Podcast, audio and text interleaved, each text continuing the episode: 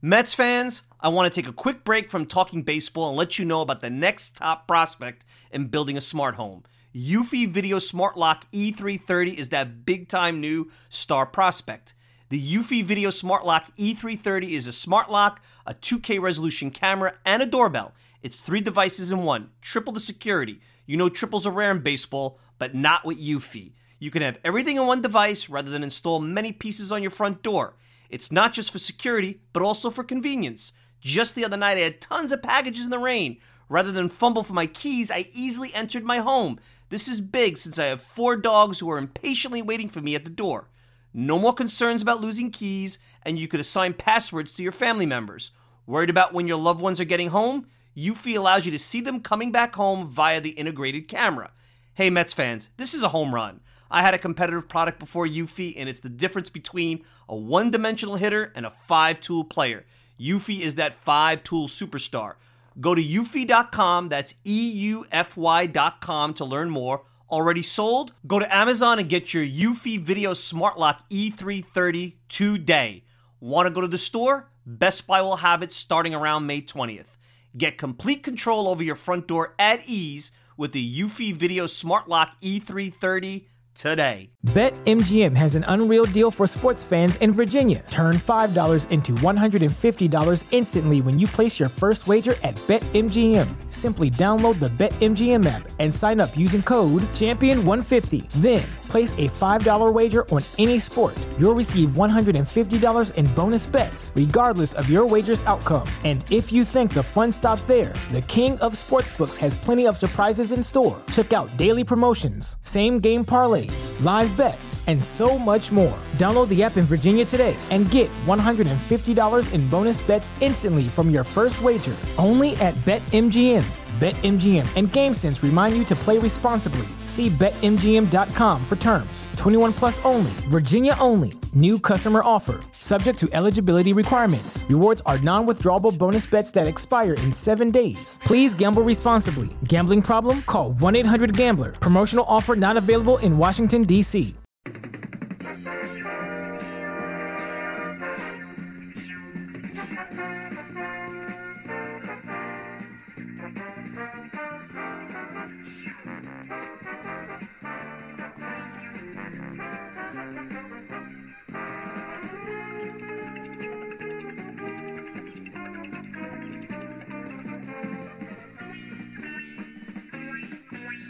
It's another edition of the Talking Mets podcast here on this Thursday, January the 30th, 2020.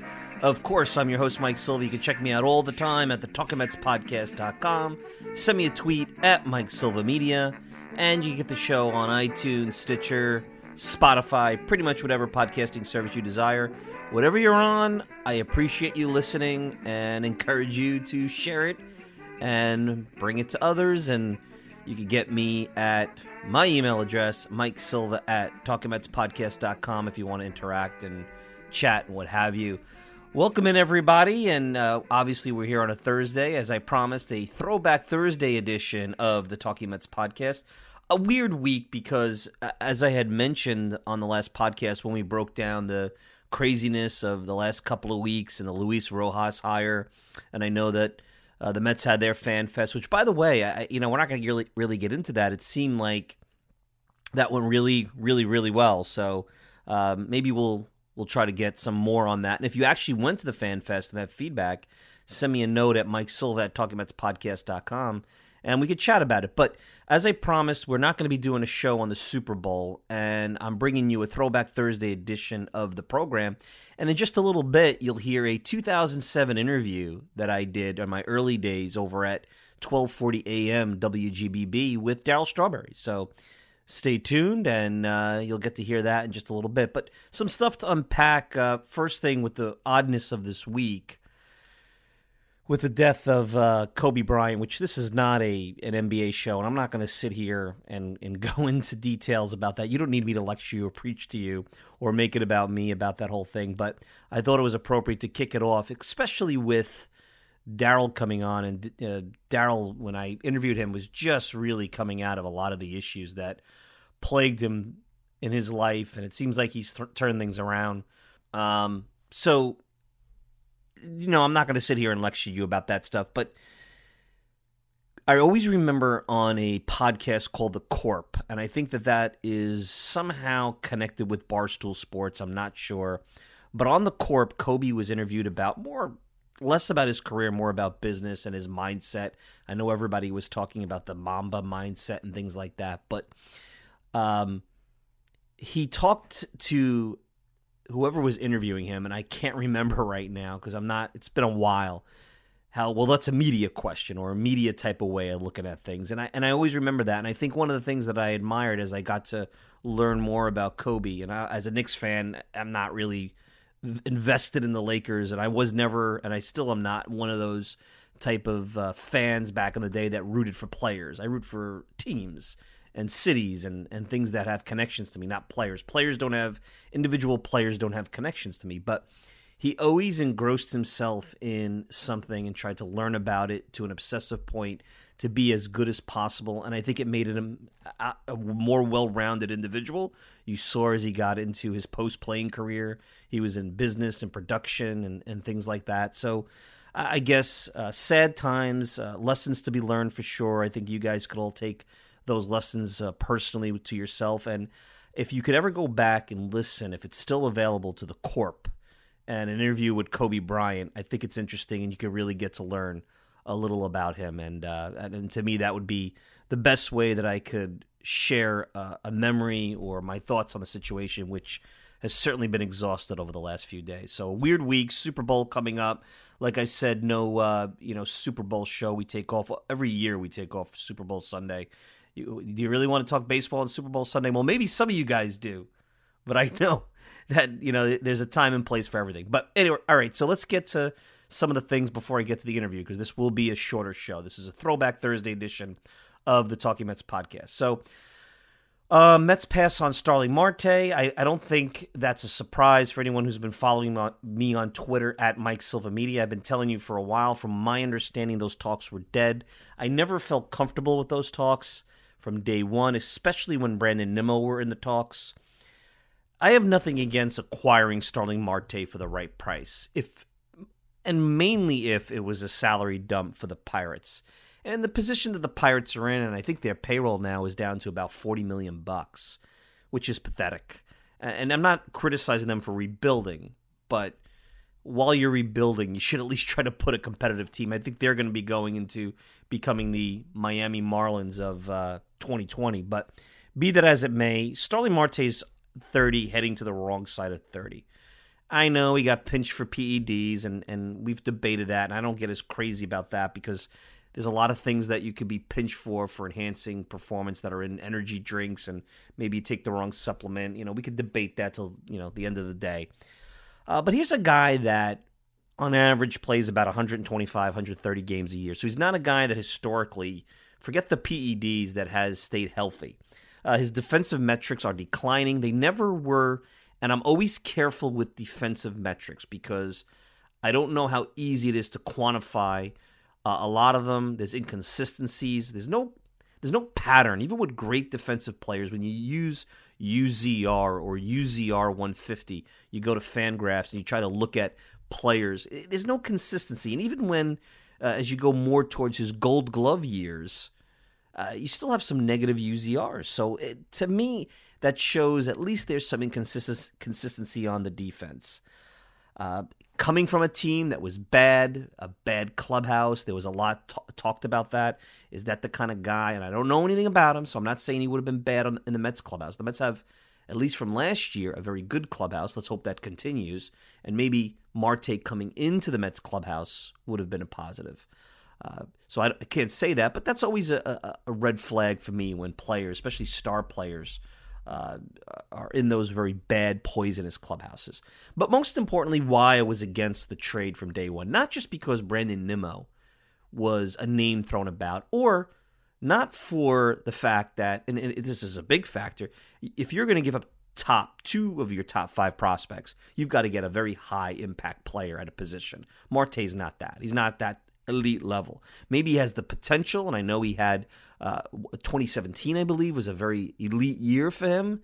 But that's an outlier, in my opinion, as I look at. And age 30 is not a small sample size at this point. Uh, that's an outlier in a career, in my opinion. So, uh, you know, that's a separate thing. But the fact that you have Nimmo, and I've talked about this, so I'm probably repeating myself to some of you out there. I've talked about this. Uh, Nimmo, if healthy, and if the herniations are not, the discs in his neck are not a long term issue, that's the big, big, big concern I have going into 2020 with Brandon Nimmo.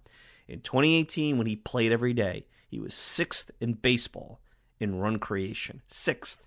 And in win shares, he was between 25 and 30, depending if you go to Fangraphs or Baseball Reference. Look it up. Don't take my word for it. Look it up. It's there. Uh, and I know that's one year now. He goes into last year. He was hurt. That's a serious injury, injury he had. He tried to play through it early on. I have a feeling it wasn't just banging into the wall in Atlanta. There was probably something going on in there. Uh, so that wall may uh, have brought it out. But in September, let's assume, you know, have to assume he's healthy. He's back playing pretty much every day. In September, he was top 20 in runs created in war when he played every day in all of baseball, not in the National League, not in just outfielders, all of baseball. That's in September of last year. So now you have a full year. You have a full year here that he's actually out there doing his thing. Uh, you have a uh, when he's healthy, you see what he can do. I've spoken to a scout who I trust and said he's not that bad in center field. He saw him last year, late in the year, when the, the Mets were on a road trip. He's not that bad. Uh, I mean, he's not elite. He's not Gold Glove, but he's but he's not somebody. I don't think you're talking about J.D. Davis in center field. Let's put it that way. So uh, that's the biggest reason. I think you guys underrate Nimmo who criticize him. I do not believe he's a fourth outfielder. I think he can be an elite on base guy. He has very sneaky power. He's got speed. He's got good energy. He's a good clubhouse guy. All those things, I think, all combined make for a guy that, if healthy, is a very, very good baseball player. Uh, and maybe, as you peel the onion, you uh, you see an elite offensive run producer. So keep that in mind. And I think 2020 is going to be a big year for Brandon Nimmo, and he needs to prove that he can stay healthy and he can re- basically repeat what uh, was a very promising 2018 that got uh, short circuited last year because of a serious injury. Now, you may say, well, Mike, you know, here you are saying don't give up top two prospects for Marte. You know, all right, you you know you don't believe Nimmo's a fourth outfielder, but why why not give up the prospects? The Mets are in a win now mode. Push Nemo to the bench, make for a very deep and elite team. A lot of flexibility for Luis Rojas in the front office to figure out uh, those lineups. Well, First, the Mets are trying to, under the new regime with uh, Brodie Van Wagenen, rebuild the farm system to what they believe would be the next uh, phase of Mets development. I mean, they have their own philosophy and their own beliefs, and uh, Sandy Alderson did his thing, and there's been some successes. But in general, we all know, despite the Mets have, having produced some very good, uh, some good offensive players in the system and some very good pitchers, uh, that the Mets have been lacking in um, you know component players and and re- in depth and things like that. So we'll see if if that comes to fruition. Now that's not uh, what the two top prospects are there for. You're going to say, well, here's and I could see it coming, and I've had it happen to me on Twitter. The Mets gave up Jarred Kelenic for Edwin Diaz. And if you listen to what Andy Martino, who's very plugged in with the organization said. There's a couple of reasons why it's different now. First, the Mets were in a position trying to get a message out, not only to the fans, but to the organization that we're aggressively trying to win. We're not in purgatory. And that's the collateral damage from all those years 2011, 2012, all the way up to the World Series. And then the, the fact that they really didn't aggressively, for a variety of reasons, capitalize on that pennant and try to push it to the next next level and then fell back. They needed to get some credibility out there. And I think that that's where the Cano Diaz trade came into play. Diaz was the reason why they traded Kelenic. It was never Cano. We've talked about this. And I hate to get into Kelenic, but it's different. Diaz, at his position, is elite where he could be the top player in that position, controllable. Even after him getting to arbitration, he's still very affordable. That deserves a top prospect. I'm sorry, especially in this day and age where bullpens are, where the difference between winning and losing happens. So you could debate, well, why did they make it Kelenic? Why didn't they make it Gimenez? Why didn't they make it somebody else? From what I understand, at that time, and I don't know if they would say the same thing now, I have no idea. They valued Gimenez, Andres Gimenez, a middle infielder, who has potentially five tools, who had a rough 2019, so that compounded the Kelenic trade. At times had a rough 2019. I think he had some flashes. Uh, they valued him higher, and that was the difference where they they could have potentially done Gimenez, And maybe now we're all sitting there and we hear about Kelenic and we hear how close he is to the big leagues, and you hear he could play some center and do the Mets need a center fielder? Well, I'll tell you what. Knowing what I know about Brandon Nimmo, knowing what I know about Michael Conforto, uh, and knowing what I know uh, to date about J.D. Davis, I think if Kelenic can be any of those guys, that's a really good career. Uh, if he could be better, I mean, God bless. But um, you already have that. You don't need to really get that now. Could you say, well, you could have gotten Kelenic for a better package and a different impact player? I understand that. But again, the fact remains that Edwin Diaz, at his position, a very important position, closing ball games, is elite top one, two in baseball, and controllable and affordable. And that's why the situation with Starling Marte is different. Simple, plain and simple. So uh, there's that. Um, what else is going on here? DH. So I hear about uh, the debate on the DH, and, and I was really happy to hear that baseball is starting to, and it looks like it will happen after the collective bargaining agreement. But there's some talk that as early as 2021, next year, that we'll see the DH in the National League. And I've always been a proponent for the DH in the National League. Now, I did not know, and I should probably look into this a little bit more, that there was a vote back in the early 80s, maybe 1980, 81, about bringing the DH to the National League after they saw what it did in the American League. And it was voted out, or there was some kind of you know confusion over who was voting where. That's not what that's about. But I know there's a lot of purists out there, and I know there's a lot of people that say, well, I like the National League game. Look at the Mets pitchers. You know, you're going to lose guys like Syndergaard and DeGrom who are not bad hitters. you know, lose the opportunity for them to hit a home run or show their stuff on the base paths, strategy with the bunting. I get all that. Um, but let's break this down really, really to the granular level with data. Let's just do that because that's going to give you, I believe, a totally different perspective on this. Last year, the Mets, by all accounts, by eye test, by even with the numbers, had a pretty good year offensively with their pitchers. Their pitchers hit about a buck 60, but they had 6 homers and 17 RBIs and 311 at bats. They struck out by the way 44% of the time. That's high. That's if that was a player, they'd be, be, be sent back down to the minor leagues. If you took those 311 at bats and parsed that out over the course of a 9 inning game times how many games that leads to, that's 12 games of the season where pitchers hit exclusively. I'm doing Mets pitchers. Mets pitchers hit exclusively. 12 games. So you talk about games being boring, not enough offense, all the things a pace of play brings up. Well, 12 games of pitchers hitting, guys that are very good athletes, have hit at certain levels, but now as they get to the big leagues, their craft is pitching, and they got enough to worry about when it comes to pitching.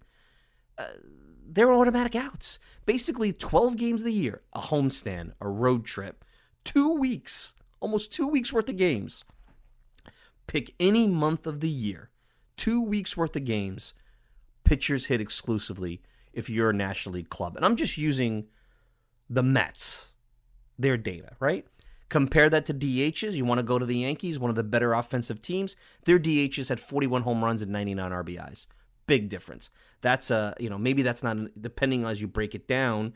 They were about league average when you come to uh, OPS plus the Yankees DHs, but they have power and they could drive in runs. Okay, the Yankees are a great team. You want to argue with me about a bad offensive team? Take Detroit, one of the worst offensive teams, not just in the American League, all of baseball. Their DHs hit 16 home runs and 62 RBIs, had an OPS just under 700. But you get the point. That's a much more formidable point of the lineup than a pitcher. Give me two weeks of that, games are a little bit more lively. Give me two weeks of Yankee DHs, games are a lot more lively. You get the point. That's where this is going. You have to have a uniform situation. I know there's the other arguments about injuries and everything like that, and certainly I know that comes into play. Anybody who's a Yankees fan remembers Chien-Ming Wang, who many believe his career was ruined by running on the base paths. And look, you don't have to use the DH. If you have a pitcher that likes to hit and you want to play around and give him an opportunity, because you may not have a great DH or you may have a DH in a slump, you can let him hit. There's no reason. Look at the rules. You don't have to use the DH. The pitcher can hit. It's happened before. It's happened before, and it hasn't been uh, uh, too long ago. I think it was Rick Rhoden uh, was actually ADH in the 80s. He DH'd the game, I think, for the Yankees. And I think, if I'm not mistaken, I have to look it up. I think there have been teams that had hit uh, pitchers that they said, hey, I, I, want that pitcher to hit. He's a pretty good pitcher. That might have been Rhoden, too. So uh, I think it's an easy debate. This has to happen. I believe it will happen. Uh, I was hoping it would happen as early as this year. For the Mets, it has huge impacts. And I think they need to start making some decisions, the league, because teams have to plan next offseason. So you don't want to let a Cespedes go if you know the DH is coming because you may want to sign him to one or two years because you want to have that DH option. And he'd be a great DH option if he could stay even just healthy offensively for the Mets going forward. So there's that. Last thing before we get to the throwback Thursday, I don't want to take too much time here, but there was some stuff going on. So the Mets announced their Hall of Fame selections for the Mets Hall of Fame. And on Twitter, I had stated that I was a little uncomfortable with the direction that the Mets Hall of Fame was going. So their announcement was that Ron Darling, Edgardo Alfonzo, and Jon Matlack uh, had been elected into the Mets Hall of Fame. And all three of those guys uh, at some point were very important, had elite type of seasons in Mets history in some context. So none of them are bad Mets, and they all should be, you know, remembered for various different contributions and various different eras of fans. But I said the only one that I thought at that time was worthy of being in the Mets Hall of Fame was Darling, and that was because more of his broadcasting playing combination than it was anything else. And I got some criticism, and then I thought about it and I stepped back and I said, okay, the Hall of Fame, which we just went through that debate, we just did that show, you have to look at a team Hall of Fame different, and it's a little bit more holistic where mm, let's see how things go. Let's let's look at a, a, more moments and importance to the to the franchise versus just pure numbers. But if you just want to do it how we do and rank, or how at least I do, the regular Hall of Fame, well, listen, Edgardo Alfonzo, who had a couple of really good years, got hurt and had his career short circuited. Uh, he's a top four win share player in Mets history, and I was I guess I'm not surprised, but uh, it surprised me a little bit. It, it did. It surprised me a little bit uh, that he was that high. I mean, he's higher than Jose Reyes. He's higher than Keith Hernandez. He's higher than Mike Piazza, Howard Johnson, uh, and and he and he had a period from maybe 98, 99 and two thousand were very elite. Ninety seven to two thousand were his, was his band there, where he was uh, a very good player, very uh, high level contributing player. But I think he took a next step in ninety nine and two thousand and then he had the back injury and he got hurt. But to me, his contribution to that pennant winning team, the fact that he and he hit it. There it is. Base hit left field. Here comes Heep around second. There will be no throw to the plate. And Strawberry has his first major league base hit. He'll always remember this one. Warming up their third pitcher. Well hit to left center field. Out of here. Darryl Strawberry's first major league home run. Oh, Strawberry right. goes to the opposite power alley. Strawberry is up facing Knepper. It is now a 4 to 1 ball game. Strawberry hits it high in the air to right. Bass to the wall. It's gone. The score is tied.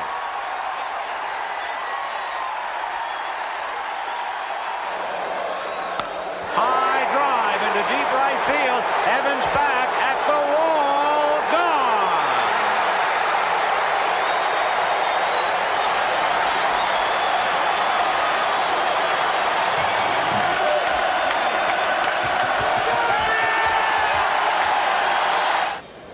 There goes Strawberry. Breaking ball is high. The throw not in time, and he's done it. Darryl Strawberry, a member of the 30-30 Club. Bottom of the fifth inning. Speaking of home runs, there's a long drive. That ball is out of here. Home run, Darryl Strawberry. I can't believe it. That ball hit the top of the stadium. One to tie here in the bottom of the 10th inning. And a drive to deep right field. It's going, going. It is gone. Goodbye. And the Mets win it on Strawberry's two-run home run in the 10th inning.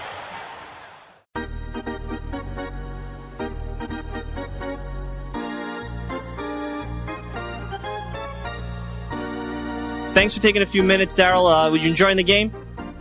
Uh, yes, I'm actually leaving it right now, and uh, you know, I had um, wanted to make sure that I took care of you guys because I promised to come on the air with you guys. I my word is my word. Thank you, Darryl. Hey, Darryl, since it's Subway Series weekend, talk to us a little bit. How was it very different playing between uh, the, when you played for the Mets and played for the Yankees? Is there a big difference playing for the two teams? Well, yeah, it's a big difference playing for the two teams. I mean, you look at the great tradition that the New York Yankees have. You know, all the legends and the great players that have ever put on a Yankee uniform. And, um, you know, the Mets, you know, Mets were the team that's just really turning the corner again, you know, over the last couple of years with Willie Randolph coming over and, um, taking, taking the team in Omar Minaya taking the team in different direction. So they headed in the right direction from the team of the 80s and, um, hopefully they can bring some history back to uh, Shea Stadium. Hey, Darryl, speaking of your Mets days, do you remember a lot about May 6, 1983, your first pro game? Yeah, May 12th. I remember Mario Soto striking me out three times. I wasn't too, uh, I wasn't too excited about that, you know, but, um, it was a learning experience getting to the big leagues. And, you know, any player knows that, you know, coming here is going to be tough. And, and the key is coming here and trying to stay here and, and accomplish a lot. So you, you work for the long, long haul of everything. And, and pretty much that's what I did, and it worked out well for me. Now you talk about adjustments. Now let's say you started your career in, let's say, maybe Cincinnati. Would that have been a little easier, you think, for you your first two or three years in the league? Well, you know what, guys, I could say that, but my career was supposed to be in New York, and I was supposed to have the journey I had. And you know, playing in New York was a great place. I love New York. I love New York fans. And when I left New York to go play in Los Angeles, baseball wasn't the same. It was pretty boring because I was so accustomed to fans, you know, here different attitude, the standing ovations, the booing. I loved it, you know, because it made made me play. I never rattled me. It always made they always brought the best out of me in New York. Dal, you talk about that about going to LA, and I've read in, in, the past that you said it was the biggest mistake of your career. Do you still think it was a, that big of a mistake going to the Dodgers that things turned out differently because of that? Yeah, because I was so I was so used to people. Uh, I was so used to fans. Fans are different in LA. They more they come come early, leave. Uh, you know, come early, I mean, they come to the game late and leave early. You know, I was just fans like in New York. And, you know, they here, they here to stay, and they're going to cheer you on to the end. So I was pretty much accustomed. I mean, playing eight years here at Shea Stadium, I was accustomed to that. Now, when you left in 1990, was it more of the Mets maybe pushing you out the door, or was you you were just uh, sold on going to LA? What was the situation? I wasn't. I wasn't truly sold on it. I mean, I think it was just the organization didn't, you know, didn't want a contract before a long term contract, and and they kind of forced me to play out my opposite hand, and, and I played that year out and and went out in the bang, and I wanted, you know, I wanted to be back in in New York. I didn't want to leave New York. Now, when you came back on May seventh of '91, I remember you. I think you hit a home run off of Frank Viola. Was it weird coming back that day and playing now? Yeah, it was pretty weird coming back. You know, being on the opposite side and you know used to you know used to the crowd and seeing the crowd and and the people. Uh, you know, nothing. There's nothing like sports in New York. Uh, you know, was born in my blood and, you know, to be here and to have the success here, it was kind of different for me coming back here to play. You played for three legendary managers. You had Davey Johnson, Tommy Lasorda, and Joe Torre. Who was your favorite? Oh, Davey Johnson and uh, Joe Torre. And no question about it. Uh, they, they, they, they, they played the game. They understand the game and they know how to manage the game. And, you know, I was fortunate to be able to play with those, uh, those two great managers. They were outstanding people and, and I enjoyed playing with them you know, you and Davey always seem to be at odds. Is it a matter of just two strong personalities going at it, or was that just uh, inaccurate we reporting? We, were, we wasn't really at odds. You know, I love Davey and Davey loved me. We was just, both of us real hotheads. You know, we wanted to win. You know, that was our thing. You know, my thing was winning. And, you know, that's what he brought over here when he came as a manager and took over the team. He brought the winning tradition. And I came from, you know, high school and into minor league playing winning baseball. And I wanted to be successful at this level. Now, after you played for the Dodgers and the Giants, you went to play a short time with the Independent League, uh, St. Paul Saints. Tell us a little. I mean, here's Darryl Strawberry, uh, the highest played player the game, player in the game at some point, All Star for the Mets, playing in front of this big crowd that you talked about. Now you're playing in Independent League. How, how did that go?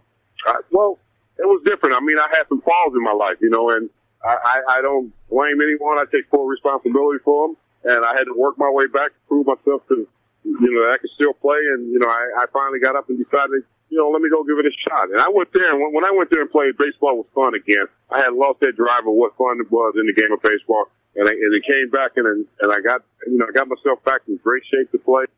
And I went out and, and, and played some exciting baseball. In '96, you hit 417 in the ALCS. You win a World Series. How was that experience in comparison to '86? Was it sweeter, or how was it in, in, in comparison? Well, the '86 ex- experience is the most exciting one. Um, that was the most exciting one. You know, winning the first one. The first one, um, there's nothing like it. And, but to come back to New York and, and be a part of the Yankees and, and win a championship on that end, I, I was I was so delighted. You know, playing with some great players, Bernie Williams, Jeter, you know, so Martino O'Neill. You know, I got a chance to play with some great players, great group of guys, and, and we just had so much fun with those years with the Yankees. 98 Yankees versus 86 Mets. Who do you think wins, Darryl, if you could suit oh, up? no question, 86 Mets. Really? I mean, 98 Yankees, we was a great team, but 86 Mets, we had an unbelievable pitching staff, and we had an unbelievable group of guys that played the game, I mean, extremely well, fundamentally sound, knew what it took, uh, took to win games, uh, wasn't afraid to take chances, um, and we, we just went out there and played the, played the game the way it's supposed to be played. So blue, uh, blue and orange is in your blood, Darryl. No uh, Yankee pinstripes, right? No, I'm blue and orange. You know, I'm a true Met. You know, I mean, I am always grateful for the, you know, Mr. Steinbrenner who gave me the opportunity to play with the Yankees. Um, I will always respect the boss because I love him. He's a good, dear friend of mine, and he gave me the opportunity to become a Yankee and, and go over there and help that team win too. Hey, I want to talk about your foundation, but one last question. I, how was it? You looked like you were having a great time last year during that 86 celebration. And then before game two, you got another standing ovation when you threw out the first pitch in the NLCS. Just describe to us the love you felt from the fans and was it kind of a, came full course? Cause you didn't feel that love when you went to the Dodgers and then you kind of came back like the prodigal son came home. Just tell us a little bit about well, that. This is home. Uh, and you know, I think fans really remember, you know, what it was like here in the 80s and the kind of group of guys we had and what we put on the field and what we brought to our fans. We brought National League Baseball back to this town, and we kind of owned this town for those those years of the '80s. And um, to, to be able to come back and you know have that celebration for that group, uh, fans never forget. They they crazy about that '86 team. Fans never forget it. That's all they talk about every time I come to New York. The '86 Mets, and you know it, it's just awesome. You know to be able to have that opportunity to accomplish so many great things in such a wonderful city. Hey, I went to uh, darylstrawberry.com and I saw that you had a quote, and your quote was that you retired the bat, you put away the spikes, but the purpose of your life is just beginning. It seems like you're you're putting everything that you put on the field into this off the field endeavor. Tell us a little bit about your uh, Strawberry Foundation. No, no question about it. My foundation is for uh, autistic children um, and autistic children in St. Louis and all across the country. We have a foundation that we just built up, me and my wife, and uh, we're so excited about it. We love the kids that are affected with autism. We love the children. They're very special and dear to us. Uh, actually, my sister, my wife's sister works there at um, one of the centers in St. Louis. And when we went to visit the uh, center, we fell in love with it and we developed a foundation uh, behind it to uh, be a big supporter of it, um, to do whatever we can to raise funds for them, to expand their facilities and to help them educate the kids. So you know, it, it's about giving back. You know, to whom much is given, much is required. You know, I've been blessed to have a great life, and I just think a lot is required out of me, guys. And, and for me to be involved with it, and uh, we're just excited about it. And we have our first golf outing in Lawrence, Long Island, on August the sixth, um, here in New York, uh, to raise money for uh, for the foundation and for the children. Do you have any information? I know it's on darylstrawberry.com. Is there any specific information they need to know? Um, no, it's, it's, it's all. It talks about the foundation, and you can read our brochure and the information, and it's on the back, the PO box and everything. You know, and if anybody wants to um, join on, join in with helping us with our autistic children, uh, feel free to, you know, send a check in and, and, and help support the cause. Hey, Darryl, I know you were at the game, and I appreciate you coming out early to the game and talking about your career and your foundation. And as a Mets fan who watched you growing up in the, the 80s, I'm really glad that you're doing well, and I'm really glad, uh, and I hope that we could help, uh, you know, promote your foundation. And I thank you for coming on this uh, fairly new show. All right, guys. You guys take care, and you guys have a good evening. Thanks a lot, Darryl. That was Darryl Strawberry. Check out the Darryl Strawberry. Check out darylstrawberry.com and check out his foundation. That was a great interview. Darryl always is a, a favorite of mine, and it's kind of weird here now, you know, 20 years later, being able to interview him on, on the air. We like to look back at Mets history on the Talking Mets podcast. Like, why was Davey Johnson the perfect manager for the Mets during their 1980s renaissance?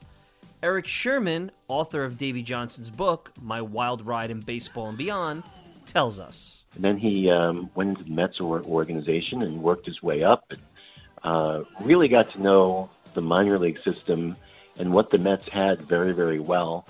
Um, you know, and he was managing Doc when he was just a kid, you know, like 17 years old. Uh, you know, he managed Dar- Darryl Strawberry, of course. I mean, Davey really knew what the heck the Mets had in that minor league system. Uh, Lenny Dykstra was another one, and Wally Backman, who wasn't the most talented second baseman, but he just loved the way that he played. So, really, he knew what they had, and so by the time he came up to manage in '84, he was the perfect pilot for that ball club.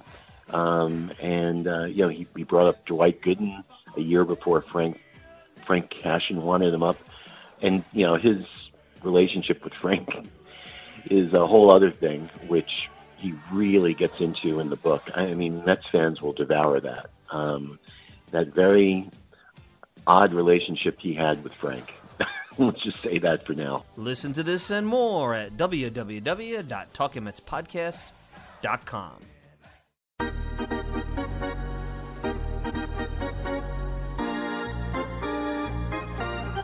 All right, we're back. Final thoughts, and I, I really enjoyed that interview with Darryl Strawberry. I hope you did too. I uh, just think back how long it's been. It's been 13 years. I feel again like I told you on the, the last one with Gary Carter. It was like yesterday, and and I'm gonna do another Throwback Thursday interview. Uh, hopefully, when I, I don't cringe because I heard my New York accent, which I know comes out every once in a while, and I go, oh, I could do better on that, and and that's very early in the days, and I still do that now and I have to work on that. Sometimes I say, "Ah, oh, New York accent." I mean, if there was a a radio producer or a, a department head, they'd be killing me on that if you were really on radio. So there'll be one more of those next week. I have so many of these uh, clips from the years. You may have heard some. Some of you may have followed me and heard it. There's probably many of you that have not, and I certainly uh, want to share what I can with you that's relevant and how we can do it in the flow of the podcast. So there'll definitely be one more, maybe two. Uh, so check out next week, the Throwback Thursday, and I'll let you know what that one is. I have an idea of what I want to do. I'm thinking about it, but I may change it. But sit tight. Uh, definitely something that uh, you guys will uh, will enjoy. So there's that. No show Sunday. Take off for the Super Bowl. Enjoy the Super Bowl. So we know about that. We'll get back to the regular weekly podcasts after the Super Bowl. Spring training will start. Pitchers and catchers. There'll be plenty to talk about.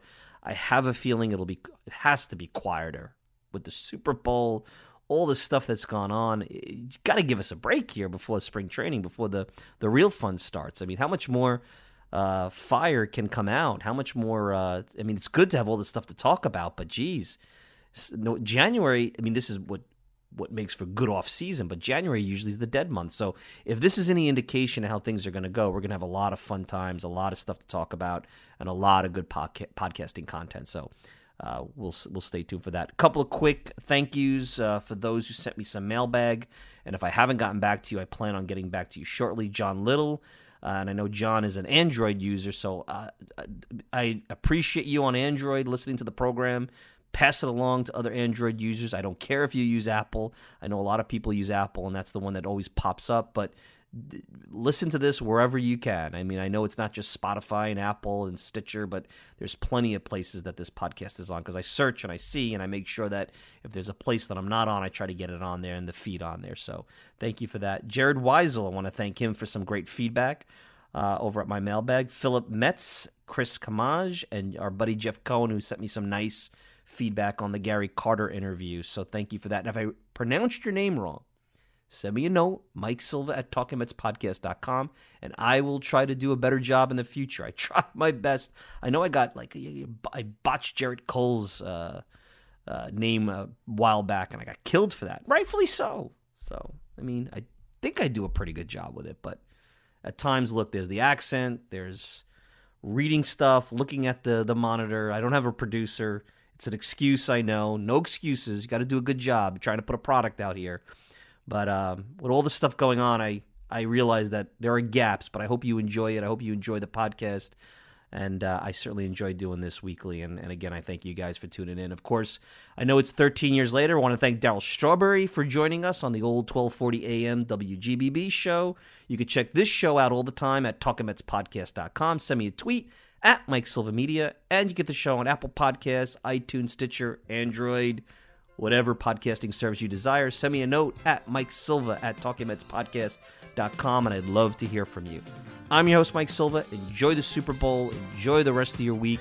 We'll be back with another Talking Mets podcast next week. Till then, take care, everybody.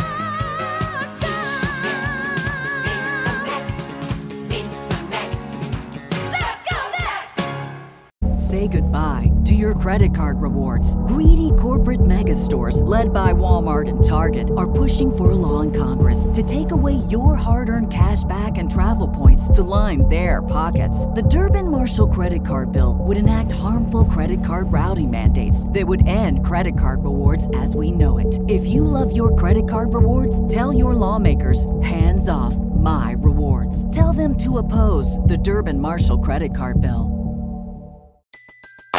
Everybody in your crew identifies as either Big Mac Burger, McNuggets, or McCrispy Sandwich. But you're the filet fish Sandwich all day. That crispy fish, that savory tartar sauce, that melty cheese, that pillowy bun. Yeah, you get it. Every time. And if you love the Filet-O-Fish, right now you can catch two of the classics you love for just $6. Limited time only. Price and participation may vary. Cannot be combined with any other offer. Single item at regular price. Ba-da-ba-ba-ba.